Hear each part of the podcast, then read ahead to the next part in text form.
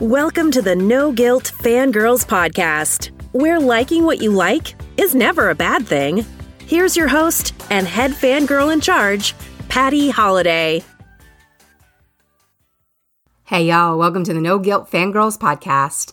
I'm Patty Holiday, your head fangirl in charge, and this is the Monday Movie Minute for November 18, 2019.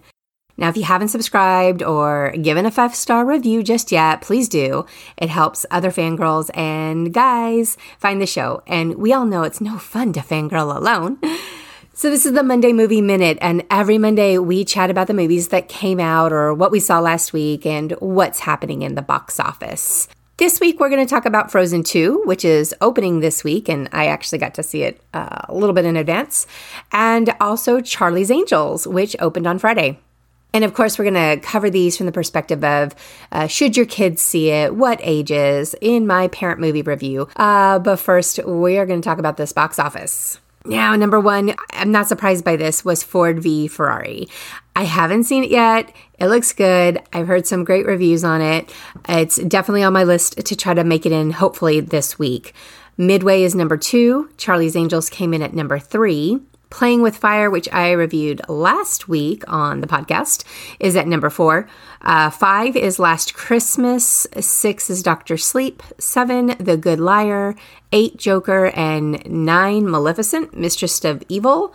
And then 10 is Harriet. All right, um, on to the movie reviews. Now, for those that are new around here, I just want to point out that I see myself as kind of your bridge between the criticky critic and the fans. I usually land somewhere in between when you look at the ratings on places like IMDb and Rotten Tomatoes. Um, my number one goal when going to the movies, any movie, is to be entertained.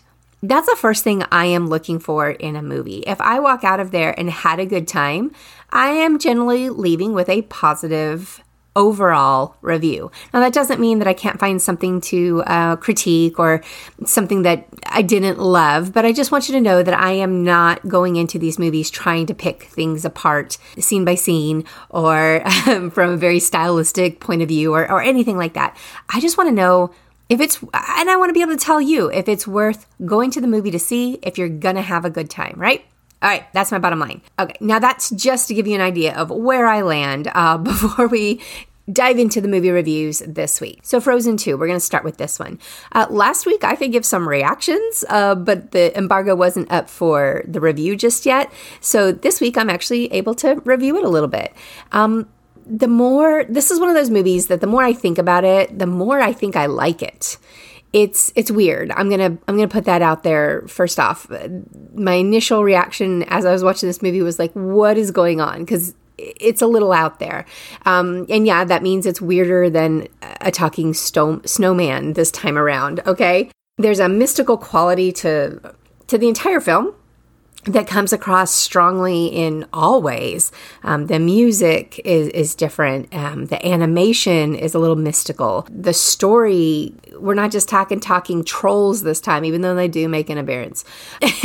it it just everything's a little bit more mystical and otherworldly um, than the first one. People are saying that it's a little darker. I don't know that I'd say that it's darker. I would definitely agree that it's more intense than uh, the the first Frozen. Definitely more intense in tone than you might be expecting going in.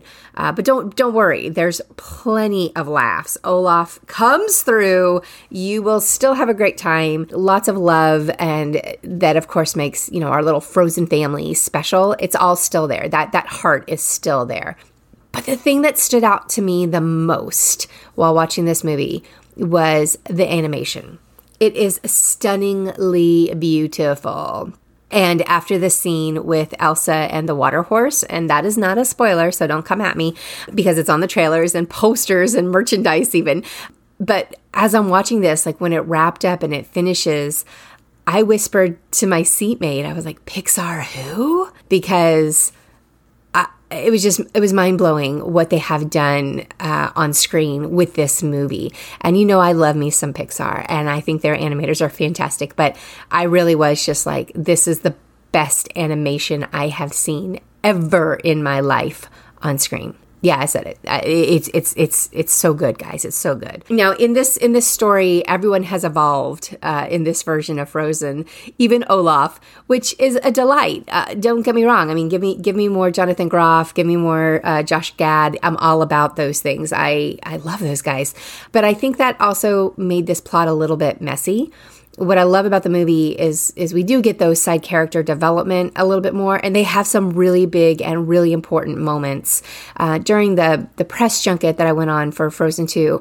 That was called out. Um, Evan and Rachel Wood had a whole discussion about some of the lines that Kristoff gives and how important they are. And if you guys want to read that conversation, which I'm telling you, you probably do, because it was pretty awesome. I recapped it, and I'm gonna put that link for you over here for you to go read it on my site. So, so you know that that was important, but that also made the keeping uh, keeping the focus on Anna and Elsa more of a struggle, I think, because you know we're competing a little bit more with time and attention when we bring in these other characters in a more detailed way. And I felt like the movie struggled a little bit with finding that balance or, or, finding the focus there at least for me. It was it was hard for me to kind of wrap my head about what what all was going on. Didn't mean i didn't enjoy it didn't mean i didn't have a good time. It just meant it wasn't as light and easy as the first movie. And of course we're going to compare. Who you can't help but you know compare. And that's what you guys want to know is well i like it as much as the first movie? Uh, here's the thing. You might there's a lot there's a lot of reviewers and a lot of critics that are coming out saying they like it better than Frozen 1. I'm not sure I can go quite there just yet because I've only seen it the one time. So maybe I need to see it a couple more times. And when it matches up to how many times I've seen Frozen 1, then I can tell you if I like it better. But I will say I enjoyed it. And I will definitely be taking the whole family where we've got tickets. We're going to go and see it again this weekend. And we can't wait. Now, uh, as far as your kids, is this something that your kids can see? Will they need a warm hug afterwards? They might. I'm going to put it that way. They might. Like I said, it's a little bit more intense, but it's not over the top intense. It's, I wouldn't go as far as saying it's scary. I would not keep your kids out of the movie for this one. Um, this is a PG movie, and that's a fair, completely fair rating. Uh, one of the best answers from the Frozen 2 press junket was when Kristen Bell was basically asked this question as, you know, do you think this is too scary for young kids? And she thought her her answer was so so smart. She just thought a movie like this offers a safe place for kids to experience some of those scary or nerve inducing moments um, that they might be exposed to on film. It gives them a chance to kind of try out and experience those emotions, but it's done in a safe place and comes from a place of love. And of course, their family is going to be right there with them. Their parents are going to be there watching this movie with them. So it's all good things, guys. All good things. There's no sex, no language, um, just a smidge of violence, uh, cartoon violence, and there there's a fight scene or two. But I, I definitely feel like you can take your kids into the unknown and go see Frozen 2 in the theater this week. All right, the next movie is Charlie's Angels. Now, a little context here, little history. I am a child of the 70s and 80s, so of course, I played Charlie's Angels with my sisters because this is this is what we had to model ourselves. This is what we had on TV at the time. There weren't a lot of strong female central figures. Charlie's Angels were it. FYI, I was the youngest of the three older sisters, and so they always made me be Sabrina. I never got to be Kelly. I wanted to be Kelly Garrett so bad, never got to do it. I'm still holding a grudge all these years later. Uh, okay, so Charlie's Angels, in case you don't know, this is uh, three female private eyes. They use their smarts and their looks and their gadgets and some money that they have to to solve cases. Look, this is the 70s. Of course, it was very sexualized. Uh, and when I look back now, I just cringe a whole lot. Big difference between Charlie's Angels in the 70s and Charlie's Angels 2019, however. We're going to get there in just a minute. All right, so this is basically, you know, the same plot for the 2019 version, except we've gone completely international and we franchised. Uh, there are multiple Bosleys, which is kind of like a rank. I think they called him a lieutenant um, when they were describing you know why there's multiple Bosleys. They're like, well, it's a rank in our organization. Okay, so we have multiple Bosleys, and um, they're all over the world. And Michael Strahan shows up as a cameo as one of the Bosleys in New York, which made me laugh a little bit. There's also this huge team of angels who have earned their wings. They come together, you know, in various formats uh, to solve cases and to solve problems. Right now, the obvious question is did we need to revisit this franchise yet again? Because there were the there was a TV shows back in the 70s and the early 80s, and then we jumped to the 2000s. Um, I think in 2000 and 2002 we had two Charlie's Angels movies, and then now here we are in 2019 with yet another version.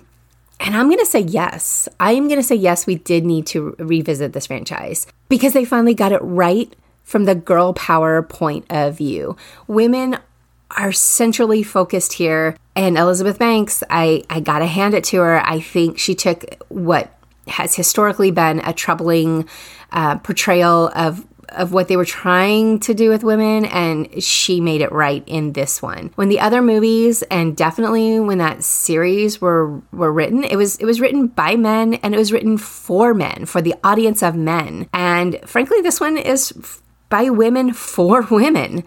And for the most part, it works. It works as a form of entertainment. I enjoyed it. Plot wise, there's nothing like super deep here. Charlie's Angels, of course, is the three women that come together to protect each other. They end up you know, even though they butt heads at some points, they do end up making this bond together. It's the Townsend uh, Townsend agency again.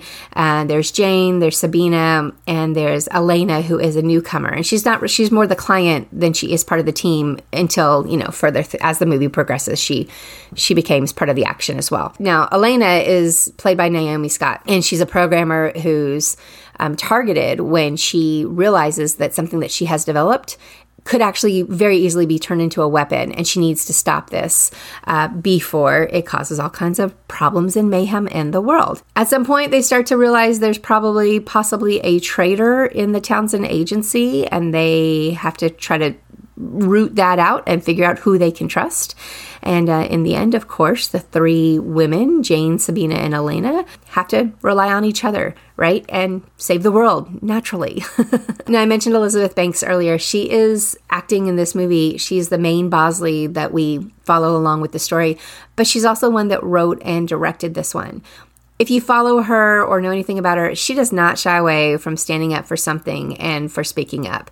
And from the opening scene, this movie makes a stand in the Me Too movement while it eases up a little bit after that, so if you're afraid this is going to be like super political film and you're not going to enjoy it and you're not going to like it, it does ease up. So it's not like in your face as much as it is in that opening scene. But she has a, a, a pretty great opening scene that she uses Kristen Stewart to fantastic results to get the point across that this is not your typical Charlie's Angels movies. There's lines and there's scenes throughout that, you know, continue that theme. This is this is a, a female empowerment Charlie's Angels. And you haven't seen it before. And it totally works. It totally works in 2019. Now, Kristen Stewart, Naomi Scott, and Ella Balinska are the angels, and for the most part, they're fine. They, they physicality is pretty off the charts, and, and I was super impressed with all the the moves and the, the, the stunts that they were able to pull off. The lines, a lot of them are, are super deadpan, and they're delivered succinctly and deliciously in cases. Kristen Stewart, however, oh my gosh she was the one that you wanted to see more of. I mean, she is clearly having a ball on this movie.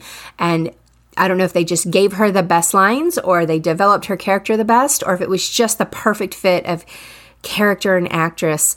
But, and, and I'll admit, I've been a Kristen Stewart hater for years. Like, uh, she felt like she was I don't know. I don't want to get into her personal life because that's not fair, but felt like there was something missing from Kristen Stewart from when she was younger and she first burst on scene. Like there was this period where something was up. I don't know what. But in this movie, it felt good to watch her again. And it was a delight to watch her again. And I would tell you just to go and pay your money if you if you're an old Twilight fan like I was, just to see Kristen Stewart uh, shine on screen because she she's she's great in this movie. She was so much fun in this movie. Yeah, I had a, I had a blast with her. Kristen, you were great. The action scenes, the action scenes in this movie were a little choppy with some, I don't want to say poor camera choices, but confusing cam- cam- camera choices for me. There was so much going on in a tight shot at times. This was in like the hand to hand combat scenes.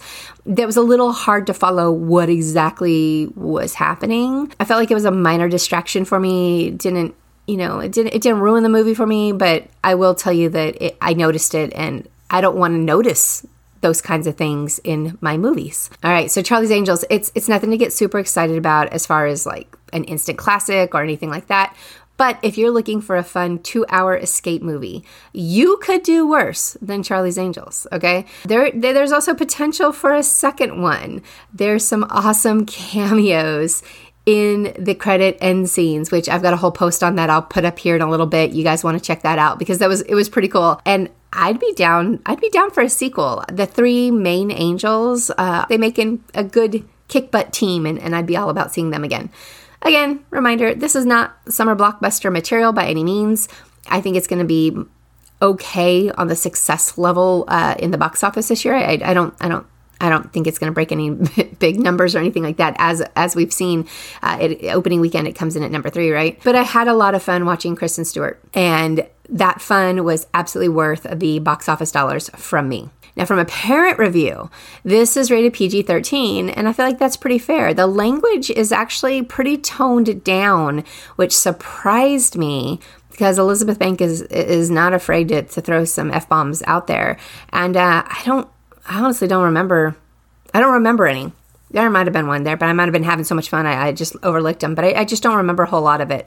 I let my teens and tweens see this one without any concerns. Sex wise, very little, very little. They, that, that's not the focus of this movie. You don't have any nudity. The biggest issue is the violence. So if that's something that your family struggles with or, or you don't like, then this is not something that your kids need to see. Back to the sex, there is some sexualization of the women, but they use their their looks as an additional weapon in their arsenal. And that kind of goes with the whole charlie's angels thing.